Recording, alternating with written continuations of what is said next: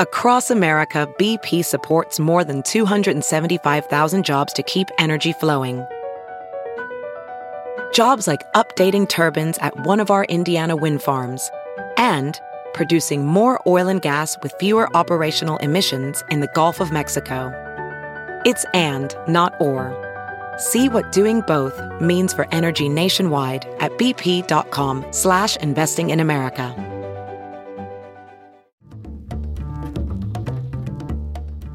I'm former double agent and Newsweek editor-at-large, Naveed Jamali, and you're listening to Declassified, brought to you by Newsweek. Declassified is an exploration of what it means to be secure and of the people all over the world who are quietly working to keep us safe. In my career in the intelligence community, I served as a double agent and as an intelligence officer.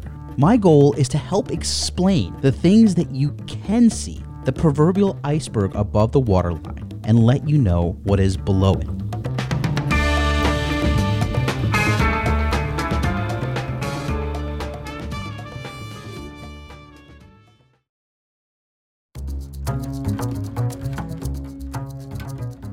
The world was a very different place in 1992. That's when Carmen Best joined the Seattle Police Department, at not even 30 years old. There was no COVID, no ghost guns, no smartphones. The 9 11 attacks were a little less than a decade away from forever changing our approach to national security and public safety. It was the same year that the Rodney King riots would leave 63 dead and thousands injured in Los Angeles. Over the course of her career with the Seattle Police Department, Carmen Best saw the world change in so many ways. She would grapple with changes within her department too diversification efforts, budget cuts, and the challenge of policing an increasingly divided Seattle. Along the way, Carmen Best became the first black woman at the helm of the SPD. She's now an analyst in the private sector and for the media. And her first book, called Black in Blue Lessons on Leadership, Breaking Barriers, and Racial Reconciliation, came out last year. I got to sit down with Carmen Best earlier this month to talk about the state of policing, both as a profession and as a political lightning rod. We started talking about how she advised politicians to approach the issues ahead of midterms and the 2024 elections. Chief, so much to talk to you about today. Really appreciate you taking the time for your busy schedule to join us. Oh, I'm glad to be here. So let's let's start with this this high level question. You know, we've got a presidential election coming up in 2024. And there's no doubt for the Republicans and the Democrats, policing is going to be at the forefront. You know, when you think about George Floyd, when you think about all the transformational stuff that's happened in the last couple of years, if you were advising President Biden today as he prepares, you know, to run potentially for reelection, when you think about 2024, what would you be telling him? What is the role of the federal government? Where should policing be going? I know this is a really big question, but what is the right way to do this? Is is defunding the police the right policy? Is it a winning policy? Is there something else that you think is the right way to balance change with the fact that you know we still need a police department? Yeah, that's a great question, uh, Naveed. And just by the length of time it takes you to even say it, you know how complex it can potentially be.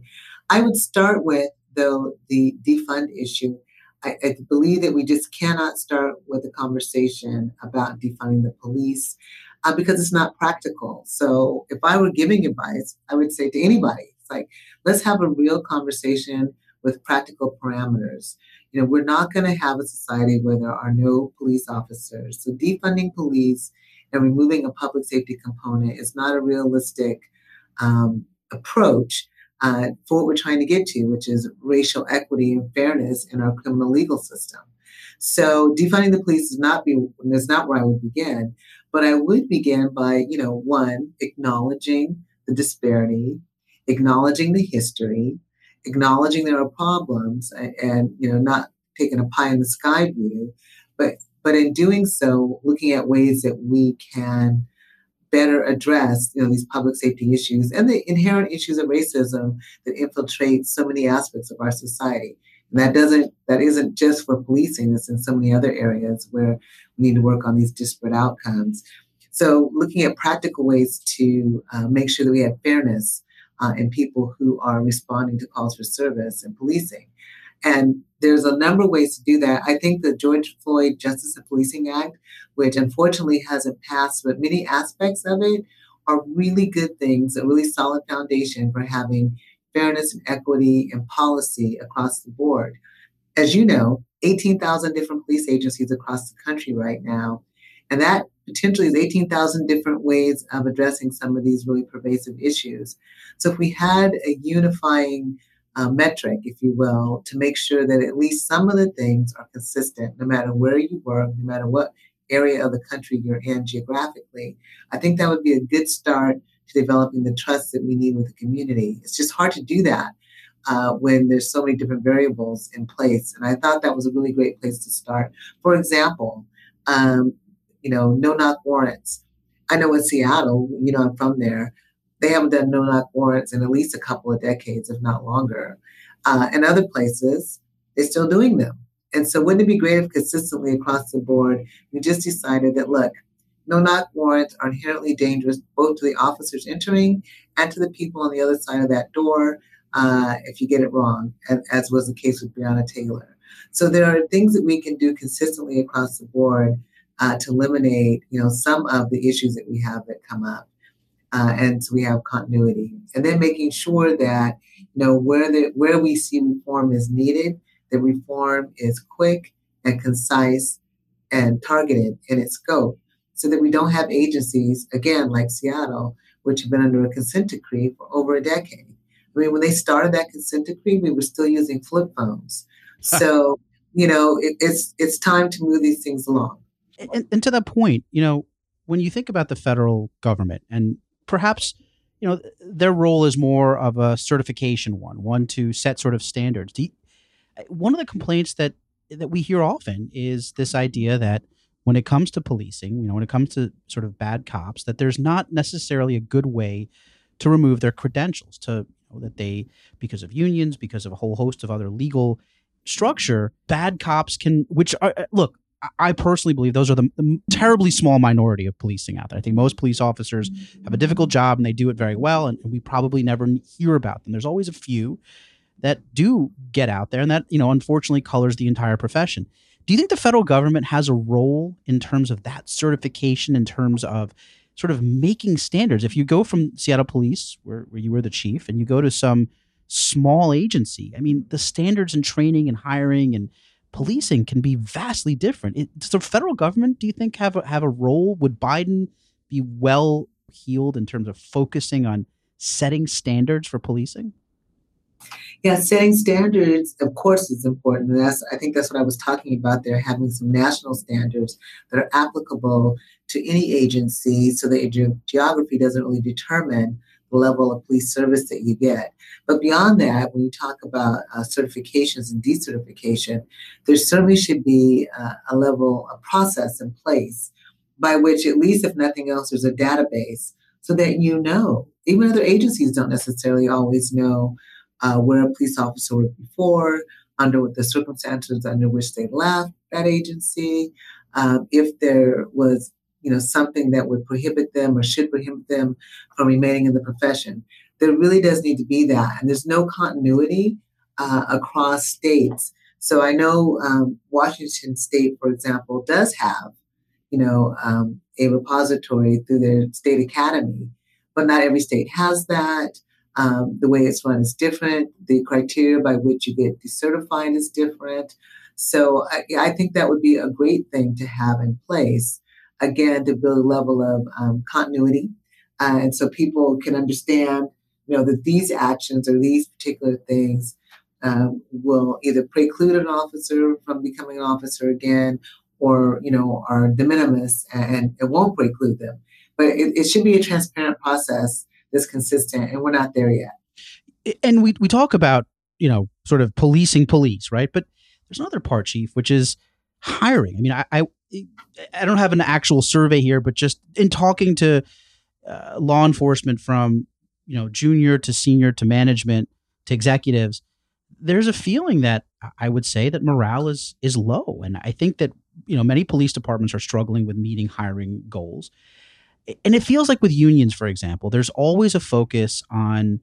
Um, you know, police officers who have been there, and I think Seattle Seattle PD, if I'm not mistaken, is one of the better paid police agencies. But for for young recruits, for someone who's coming out of college or someone who's coming out of the military who's looking to do this, in many cases there's barriers to getting you know, the kind of candidates that I think many people want to see join the police force. How do we change that? How do we encourage diversity? How do we encourage people to, um, you know, apply? I mean, is this a question of, frankly, you're getting what you pay for? I mean, is, is part of the issue here that we should be looking at increasing starting salaries for some of these young police officers and, you know, encouraging a different type of person to apply? Yeah, again, a great, um, great observation and a great question there, Naveed. Absolutely, we should be looking. It's, it's yes to all of it, and we should be looking at making the wages, you know, competitive uh, within the uh, policing and law enforcement uh, career path, so that you're getting, uh, you know, uh, folks who have a broad breadth of, uh, hopefully, of education, um, you know, who are committed to the work um, and uh, those types of things. You know, obviously higher pay, often less likely to you know have issues of corruption, uh, you know, bribes, and that kind of things, uh, those kinds of things. So, very, very much there should be a higher level of pay. Uh, unfortunately, uh, the truth of the matter is that across the country, depending upon where you work, the pay widely varies. So I tend to say, and this is a generality, so um, which I don't like to speak in generalities, but you kind of have to in this circumstance. Generally, you know, those West Coast cities uh, tend to be, um, you know, higher paying, uh, whereas some of the others, um, not so much. You know, depending on where you work, some of the larger agencies. And so I think that you know there's disparity in pay depending upon where you work, and you want to make sure that um, people are getting paid for the work that they that they're doing. And it's just like you said, you get what you pay for. So um, you know, if you want people who've invested in their education, who've invested in training, who've done these types of things, um, they're going to expect a certain level of pay um, versus not. And that's just the, the truth of the matter. Well, you know, you think about Seattle, and Seattle's a you know fairly expensive place to live, and I, I have to believe that for a young you know brand new Seattle police officer, it's a challenge to uh, start on a Seattle Police Department salary and live in Seattle proper. When you talk about when you talk about community policing, is there again is this a barrier to getting people who are representative of the communities that they patrol and police? Yeah, you know, well, it's funny. There has been uh, research done that shows that uh, you know you can have a high level of uh, policing quality and standards with people who don't actually live in the city. I mean, if you have a person who's well educated, well trained, they're going to take that training and education into the job, whether that job is, you know, exactly where they reside or not. So I don't think that is the the you know the most uh, important factor. You do want people who are committed to doing the work and who are committed to public safety, and certainly people feel better when they know the officers are invested in their community um, in other ways but that shouldn't be the, the determining thing. Uh, community policing, I think, can be you know handled and done uh, whether you live in the city or not. But the, the issue when you live in a city like Seattle or like in Southern California, where the housing costs are so high, people tend to have to commute a long way for work, you know, in order to live in affordable housing, and then that, of course, that um, that impacts their quality of life. So again, you've limited your pool of folks who are willing to do the work for that reason. Yeah, I guess that, that really does make sense. And um, there, there, seems to be an emphasis on this idea of, of um, community policing and also trying to diversify and, and you know bring diversity into uh, policing. You talked about you know when you left Seattle, Seattle PD. Um, I, I, think that is it fair to say that as uh, the focus early on on defunding the police and, and, sort of shrinking police department budgets. Is it fair to say, and again, this I know you don't like to speak in generalities, but it would it appear that the people that end up getting impacted are not the ones who have been there for 18, 19, 20, 21 years, but it's the new hires, the ones that in many cases um, represent diversity. So what would you say to someone who is pushing, you know, defund the police and doesn't necessarily understand that actually defunding the police impacts or, or, I mean, I should ask you first: Do you do you agree that it impacts diversity in police departments, and how would you explain that?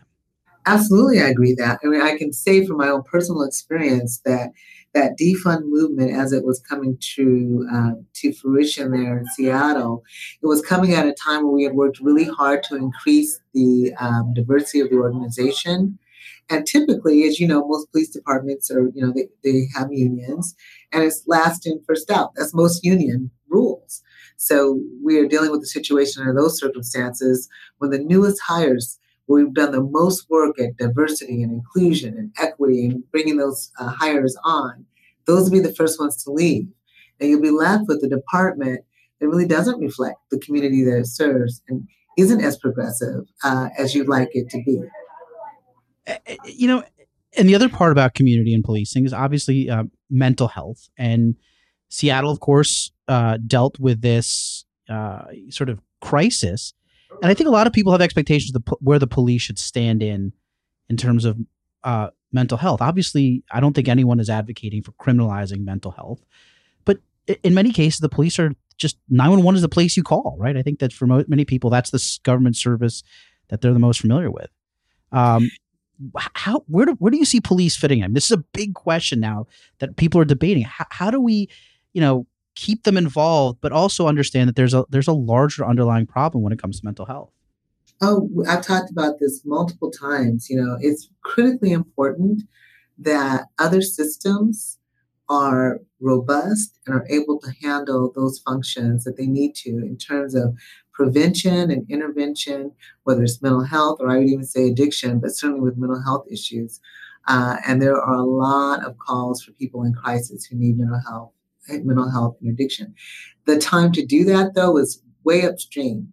You know, I know in New York, for example, um, there was a man who um, appeared to be have been in mental crisis and, and, shoved a woman in front of a subway um, to her death. And I would venture to guess um, that that person had been engaged in and touched by many services.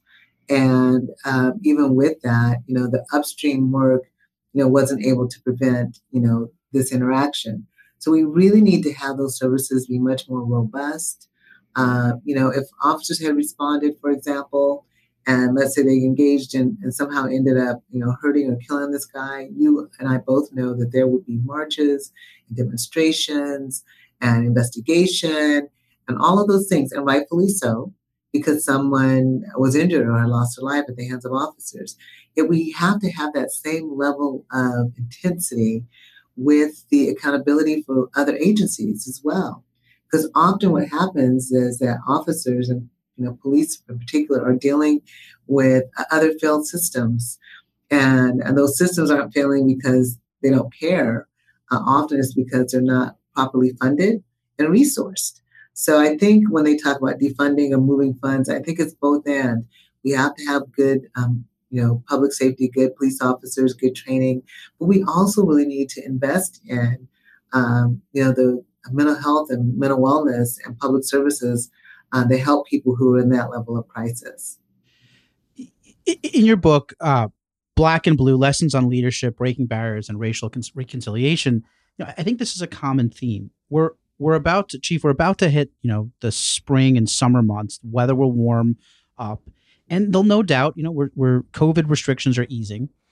Uh, there's always, I think, a jump in crime over the summer months. Um, again, if you were, you know, taking what you learned with the CHOP and learned in Seattle, what do you think you would advise uh, mayors and police chiefs in terms of how to handle uh, protests, how to handle, you know, the social uh, people who want to make their voices heard, but also, you know, to protect both life and property. What's the balance there?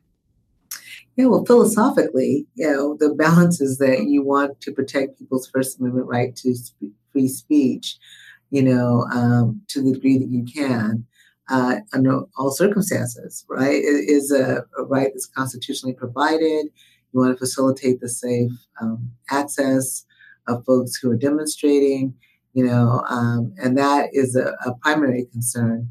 But also, you know, you have to take into account, you know, the environment uh, and and the safety of everyone else that is affected ancillary you know, ancillarily to these demonstrations. You know, and it's it's a really it's really difficult. Uh, it's really tricky to do that.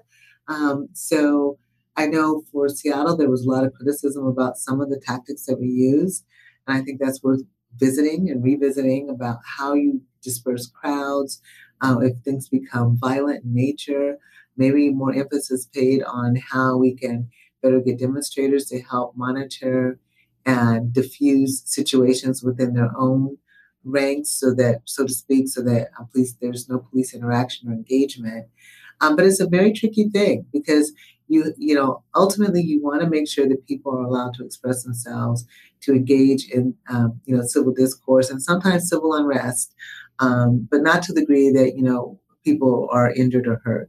And that includes the officers. So um, and those are very nuanced decisions that have to be made based on you know crowd size on what's being um, displayed at the time on you know the time of day the, the nature of the event. Uh, but always with an eye on trying to facilitate free speech. And, and, that idea of free speech, you know, obviously it's always a balancing act. And being a, a chief of police in a big city, there's a lot of stakeholders that you have to negotiate with, that you have to work with. And, and clearly one of those are the unions. And when it comes to questions of, you know, firing, of qualified immunity, of co- contractual, you know, negotiations, how does this work? Are the unions, uh, you know, to a layperson like me, are the unions a hindrance? Are they? I mean, it feels like whenever there's change that's proposed, the unions in big cities are the first ones to dig their heels in and say no. Um, they're also the ones that sort of focus not on the you know the young brand new cop, but the you know the more the person who's been there for ten plus years or so. In your opinion, what's the way forward dealing with police unions? I mean, is there I understand they're they're not going anywhere, but are they uh, are they a blocker? Are they can they be be brought along to sort of help change, or are they just sort of this you know barrier? Yeah, well, they can be brought along, and they should be brought along in any conversations or discussions that you're having. Listen, unions are there to protect um, wages, benefits, and working conditions you know that's generally the, the role of unions uh, for their um, for their uh, participants. And then management and policy and guidance along those lines is really handled by the by the organization by the chief and those uh, within that structure. Uh, and when it gets a little dicey is when you know there's crossover and there have, there have to be conversations about that but you know, to the degree that you can, any chief is going to want to make sure that they're bringing the union along with them, uh, and that you know there's a healthy, what I would call a healthy tension between the sure. union and, and management, and that's probably always going to exist. But to the degree that you can, you want to bring them along with you. Listen, as a chief, I, I wanted my officers to have the best wages. I want them to have good working conditions, of course, and good benefits. And so on that, those things we can agree. Now, there will be things um, about policy, about movement, about uh, promotion um, that fall, in my view, well within management's authority. That sometimes the union, uh, you know, will have um, some concerns about that, and so there just needs to be a compromise. Hence, you know, negotiations. That's why it's called a negotiation, because you have to compromise uh, to get to the best outcome that you can for all the stakeholders, whether it's the officers, you know, the community, the citizens, you know, the electeds. Um, and again, you know, there's no one size fits all answer, but you know, at the end of the day, um, you know, the police are there to serve the community, so the community interest has to be, you know, foremost.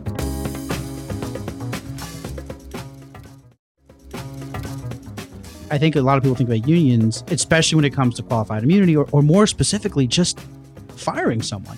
Your approach as a, as a leader, um, when it comes to those d- tough decisions, it feels like one of the most obvious shifts that I've seen within policing has been this idea that when something is so egregious that you fire people and you let them essentially sue to get back. That there's been, you know, they have a right to arbitration, all this other stuff. But if it's something is so egregious, they just can't continue on.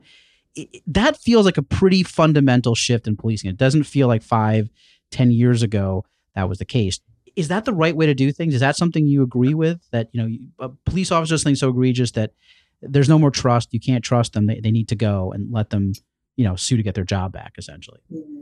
Well, I think that yeah, there will be circumstances where it's just not viable uh, to keep a person, you know, because community trust and public trust is so critically important, especially at this time when there's so many questions about police and police agencies and fairness and the inherent disparity that there there can be actions that just warrant immediate dismissal. Um, you know, and I think in those circumstances, that's the way that's just the way it has to be. But you know, to the degree that you can, you know, follow the protocols that are in place, they're in place for a reason. Uh, we don't want people being so autocratic in their uh, in the way that they're running an agency that they make it difficult for the officers that they're you know within the agency. So that it's a balance. But you know, there there are going to be situations where, um, unfortunately, they come up where that a chief is going to make the decision uh, that that is on behalf of the organization and not on behalf of the individual. So uh, that that will happen. But I do think there's a place for rules and policies and regulations and standards so that everyone is treated fairly, uh, so that they're not firing the women for an action. For, right. like for example, that they that they would keep the men on for, if you see what I mean. Sure. So there should be some level of protocol there in union rules, but uh, if the action is so egregious that it warrants termination, then you just have to do that.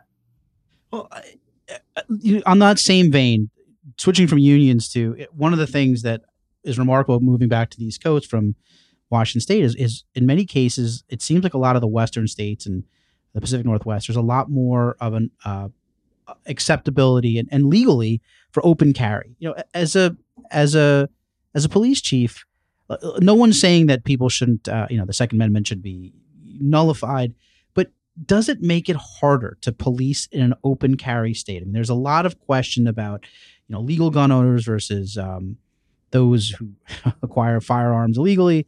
But in your experience, was that a concern dealing? I mean, again, I go back to the CHOP, and there were uh, certain cases where people patrolling with, you know, uh, rifles and the and the like. Does that did that concern you? Is that cause an additional challenge? I mean, is it something that we need to, you know, that you had to be focused on that perhaps your East Coast colleagues don't have to be? Yeah, I'm going to say that any chief that's dealing with um, people who are carrying firearms openly, uh, in you know, throughout their jurisdiction, is is going to you know be concerned about it, right? And they're going to pay attention. I always found it to be well, I wholeheartedly believe in Second Amendment rights and right to bear arms. I, you know, the open carry at large events was always a concern uh, because you have these, you know, large crowds, sometimes at parades or festivals, uh, festivals. Thousands of people are there. And then you have people walking around who are, you know, open carry. And, you know, it can be alarming to some folks. And you, you have to pay particular attention because I don't know their mental status or their, you know, it can be questionable or not questionable. It's really unknown. Uh, you don't, you know, it just presents an extra level of inherent risk uh, when people are walking around open carry at these large events. That said, it's legal to do so, and so we have to respect the rules, but it definitely was one that caused more concern. We paid more attention uh, when that was happening at, particularly when we had large gatherings. I would prefer that people, you know, at those large events, were not allowed to come in armed, you know, with open carry, but uh, you know, we had to follow the letter of the law. Of course, and um, obviously there's legislation.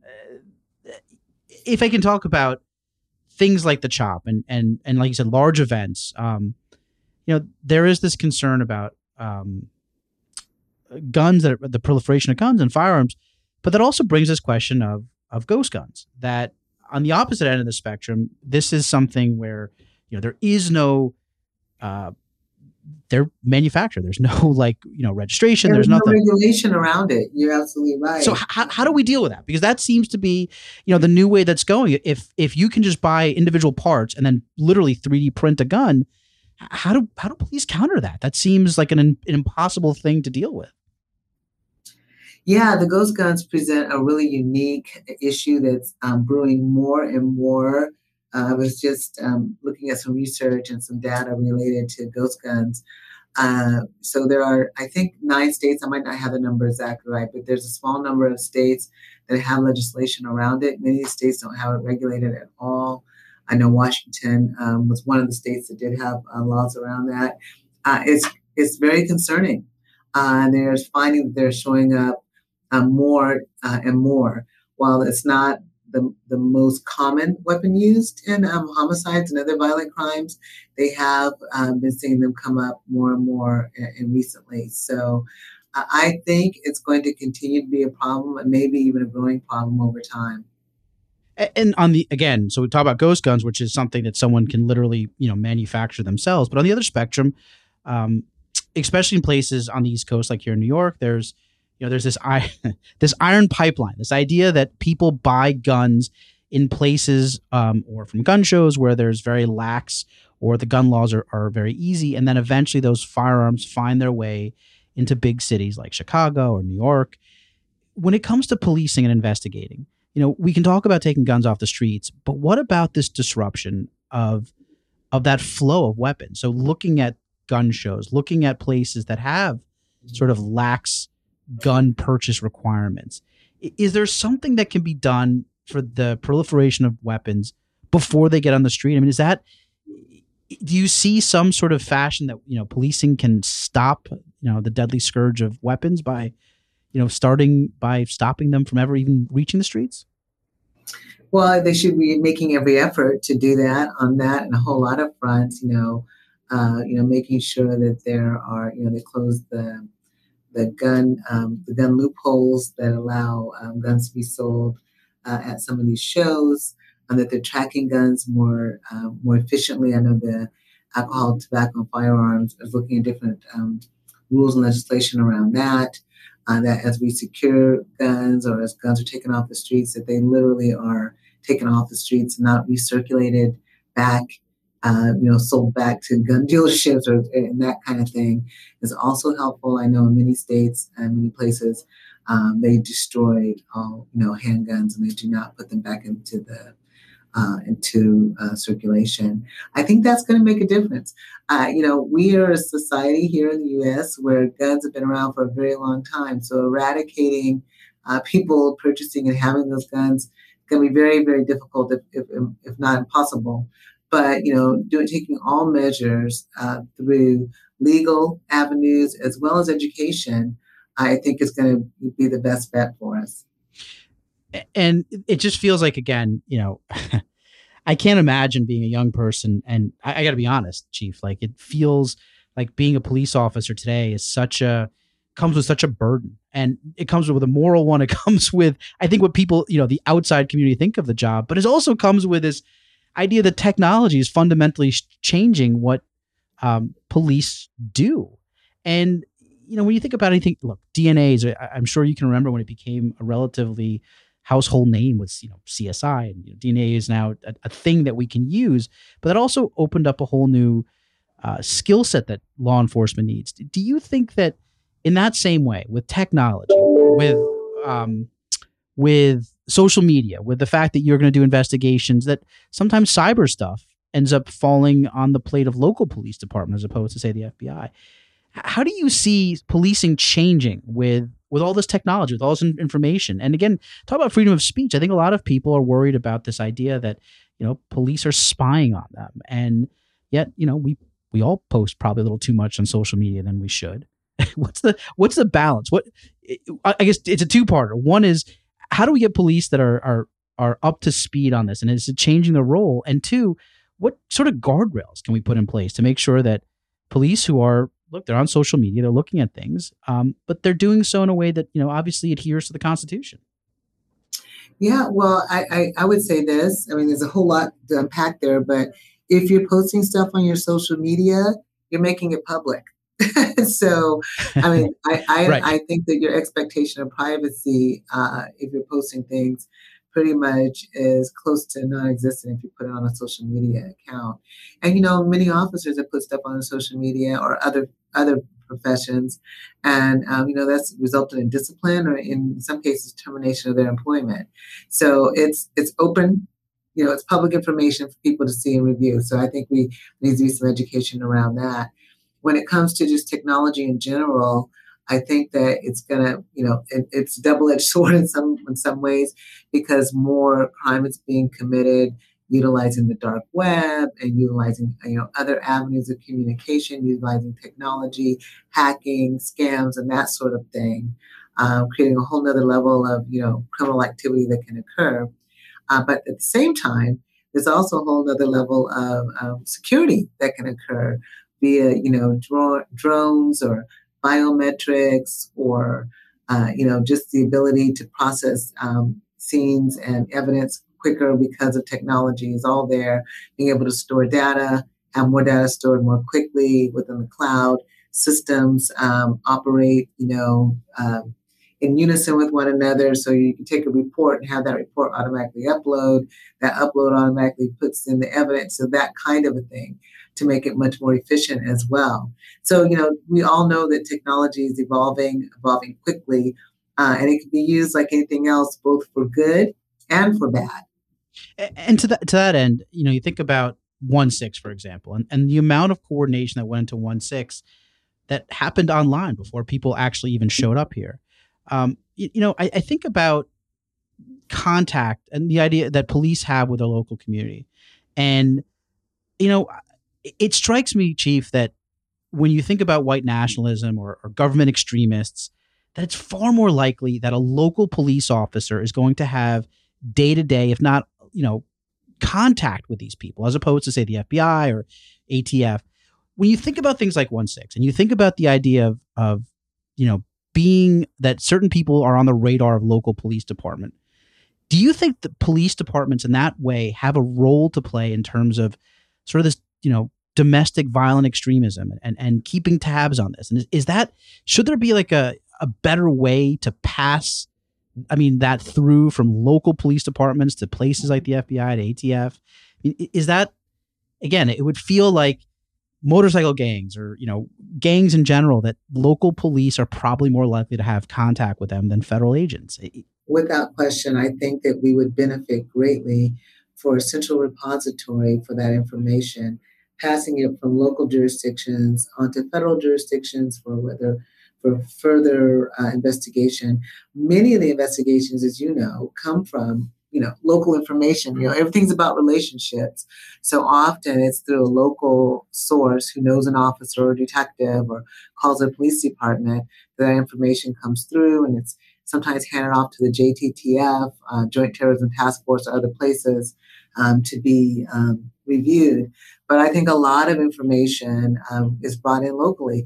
And I, w- I really wish that there was a central repository where that information could be um, you know processed locally uh, and then you know addressed locally, but also um, liaison to provide the, uh, you know the federal perspective as well, or, or, a line of sight for the federal um, uh, the federal investigators as well, and because they're just really not as connected as they could be. Even though I think the Joint Terrorism Task Force um, certainly has helped with that, um, it's not the end all uh, to that level of information sharing.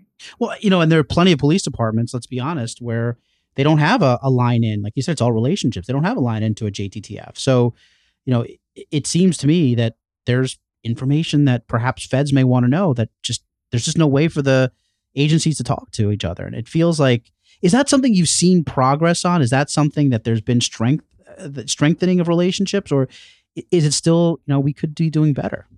Yeah, like so many other things, it, it you know, it's geographically dependent, it's people dependent. Uh, I felt like we had a very strong relationship in Seattle with our Federal Bureau of Investigation and with the ATF and other other federal um, other federal entities. I know that's not always the case everywhere. Sometimes it's personality driven, uh, and so it would really benefit uh, the profession as a whole uh, if there was something um, in place, you know, formalized. You know, the informal relationships are great and have been very beneficial, but they also can be inhibitors. Uh, you know, when you're dealing with people and the fallacy of people and the uh, and how that can how that can be. So having something more formal definitely uh, would be a benefit. A benefit. But I have to say that you know most people try to have that good relationship with the federal partners. The federal partners want to have a relationship, generally speaking, uh, with local jurisdictions, but that isn't doesn't always come to fruition. And as we work through resource challenges, budget challenges, or sometimes just mere personalities, uh, it can become you know difficult uh, to really make it consistent. Well, you know, I, I can say this because I spent many years living in Seattle and I was certainly, certainly as a Seattle resident, sorry to see you leave. I understood why, but you know, I've always found you to be this really even keeled thinker when it comes to policing. And, and I just have to ask for, the last question, you know, uh, there's a lot of change. There's a lot of work. We've talked about a lot of things that can be done here. I know you've got this great gig at Microsoft, and I know you're just starting, and it, it sounds like a fascinating position. But I have to ask, Chief, would you ever consider going back to policing? Are you going to miss it? I mean, is there is there a role for you in the future to go back to law enforcement? Yeah, you know, I have to answer fairly and say that, you know, as you know, I'm starting a new position. I'm very excited about it looking forward uh, very much so to the work in the private sector, working on risk and other issues. Uh, but I still, you know, uh, pay close attention to what's happening in policing. And I still feel like I'm making uh, a difference uh, within that profession. You know, I still chair, along with Chief Diaz uh, from Seattle, the Human Civil Rights Commission um, committee, that is, for the International Association of Chiefs of Police, and still stay heavily involved with the Seattle Police Foundation uh, because I think you know public safety is so incredibly important. And I spent you know almost three decades of my life working you know very fervently on public safety and policing. So I'll always stay connected. You know what the future holds, I don't know, uh, but um, for now, you know it's it's, a, it's in the corporate field. Well, I, I, lied. I had to ask you one last question. So, bear, you know, for a young person who is thinking about a career in law enforcement, there's a lot of reasons that they may want to consider something else. But can you give us some reasons that they should that you know to inspire the next generation of law enforcement officers? What would you say to them? Yeah, you know, well, I can tell you what it, what how I love the profession. I still have a great deal of uh, high, you know, regard for the profession because this is a way you can really give back and make a difference. You know, policing isn't all car chases and gunfights. It really is service, dealing with people in their most vulnerable times, you know, helping folks uh, often in really bad circumstances. Yep, sometimes it's even, you know, putting handcuffs on bad guys and people who've committed violations. Uh, but you can do that with respect and dignity uh, and do that in such a way that even that person who's having a bad day can have a better day. And so it can be so rewarding. I, can tell you, I don't regret a, a single day. Every day was different. Every day I felt like I was making an impact in some way. And so I, I think that in that regard, it's, it's a good job and an honorable job. Uh, and one where you can really make an impact uh, on society and on the way things are going. And I, I, would close with just by saying many of the young people that I've met and I've talked to of late really do care about their future. Uh, you know, I'm not personally, I'm talking of society speaking, like where are we going as a society? What types of things do we want to um, you know, hand on and have as a legacy. So I think that if you're interested in that, you know, there, there's no better job. Thanks once again to Carmen Best for joining us. Her book, Black in Blue Lessons on Leadership, Breaking Barriers, and Racial Reconciliation, is available at all your favorite online booksellers. If you like this episode of Declassified, we'd love if you could subscribe and leave us a five star review. As a new show, it really does help us both grow and bring you this original content. As always, until next time, I'm Naveed Jamali for Newsweek.